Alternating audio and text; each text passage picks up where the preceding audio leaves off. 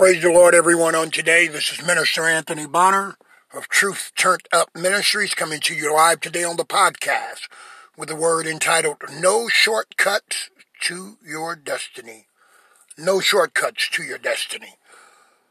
We thank God for our Lord and Savior Jesus Christ. We thank Him for His grace, for His love, for His mercy, for His foreknowledge, knowing us before we were conceived in our mother's womb, knowing that He had appointed our destinies even before we came forth, that our steps would be ordered, that He would shape, mold, and make us through the natural transitions that we would encounter in life, which would be used to lead us into the answering of the call in which He has upon our lives.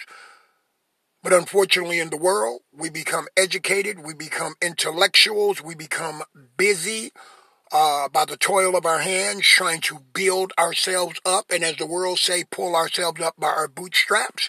We get entangled in worldly endeavors and worldly means to rise, like playing the lottery, or going on the gambling boats or doing many other things that are not of the kingdom of God, that are not of faith. But we want to talk about getting to this divine destiny, that there are no shortcuts. What is the way to this divine destiny, knowing that the Bible says in uh, uh, uh Psalms 37 and 23 that the steps of a good man are ordered by the Lord, meaning God orders your steps as you surrender to Him and come back into the family and abide in him and allow him to prepare you for the great thing he has for you, knowing that God is a spirit and they that worship him must worship him in spirit and truth, knowing that the Bible says that we are to be ye not conformed to this world, but be ye transformed by the renewing of your mind, knowing that the apostle Paul tells us in the name of Jesus that uh, I no longer live, not I, but Christ lives in me. He's talking about the cross. He's talking about picking up that cross. He's talking about the denial of the flesh, the denial of the human will, the denial of the pull of the culture upon us when he says, I am crucified with Christ, yet I live. Yet not I, but Christ lives in me. You see, you must be crucified with Christ. Christ must be revealed in you. Hallelujah. Christ must be formed in you. That is a process that happens over a unspecified amount of time that only heaven knows.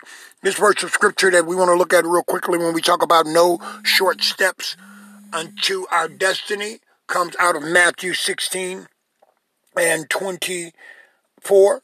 This is Jesus preparing his disciples, and he's talking to those of us today that will be disciples. He says, then said Jesus unto his disciples. He didn't say it to church members. He didn't say it to uh, uh, nominal Christians. He didn't say it to people that are not all in, radically, full out committed to this process, to this procedure, to this plan, to this person, to this purpose.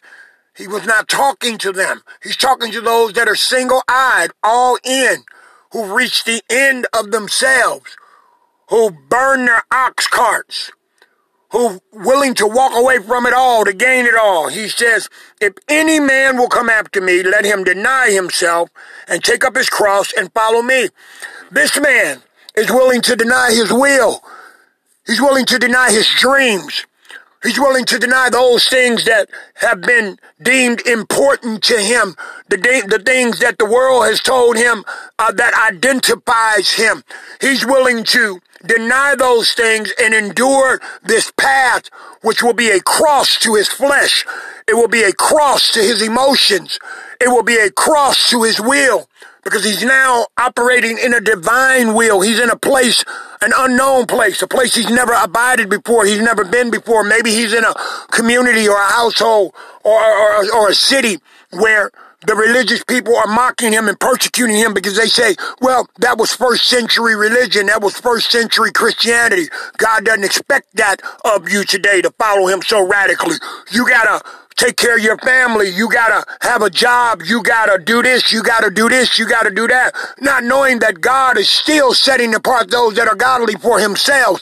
When God spoke to Noah, he didn't speak to all the other people in the community at that time. It was Noah that was able to save eight souls.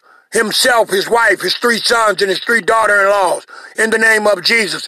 It was God that spoke to Abraham at that time in the land of Ur of Chaldeans. He didn't speak to Abraham's wife or Abraham's father or anybody else in the name of Jesus. When God spoke to Joseph, he spoke to Joseph. He didn't speak to anybody else in the name of Jesus. When God spoke to Jacob, he spoke to Jacob in the name of Jesus. So when God speaks to one that he set apart, that he selected, this one is going to be a brand, an iron that is plucked from the fire. This one is going to be different. This one is going to be misunderstood. This one's going to be cast out.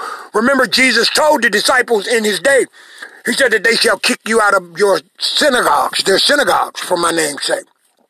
Synagogue is nothing more than um, a symbol of a religious institution an, or a man ordained structure, which is what we see today in the modern day church. You will be kicked out of the modern day traditional church for so radically following after Christ and so uh, uh, uh, anxiously, or anxious is not the right word, but so uh, aggressively is the right word, pursuing something that is greater than you because something has a hold of you. You don't know what it is. Nothing makes sense. You have no peace doing anything else. You don't desire anything else. You can't think about anything else. You know you weren't created for anything else. This is something got a hold of you and this is God because you understand there are no shortcuts to your destiny. Your destiny cannot be fulfilled just having worldly things or worldly positions or just supping with people of influence, understanding that the material thing is the very thing that has them bound is the very thing that they identify with. It's the very thing that makes them feel like they have importance and power, but yet they have no power. You see? But to be chosen by God, to be His, and for Him to be yours, then you'll pay the price and not try and take shortcuts to your destiny. This is a short word on the day to remind someone what God has for you is irreplaceable. It's incomparable. Nothing in the world will satisfy that feeling, that longing, that emptiness, that hole that it was in you, that is within you, knowing is calling you to something greater, to something more. Get in the Word of God. Let the Word of God get into you. And as you study to show yourself approved, God is a rewarder of those that diligently seek Him. The Holy Spirit will lead and guide you into all truth. You'll begin to get an understanding as you gain the wisdom of God. God will order your steps. And I guarantee you, you will end up exactly at the place that God has ordained for your life before the foundations of the earth. And not a hair of your head shall perish. You won't miss a meal. And if you do, it'll be God's plan for you and he'll make it up for you. Anyone who walks away, they were not ordained to walk with you. Let them go. Tell them I love you. Thank you. It was great knowing you, but let them go and be obedient to your God because he will bring the people in your life that he's ordained to see this thing through. It's in Jesus' name I speak forth this word as a living witness in this day, in this hour. In Jesus' name, amen.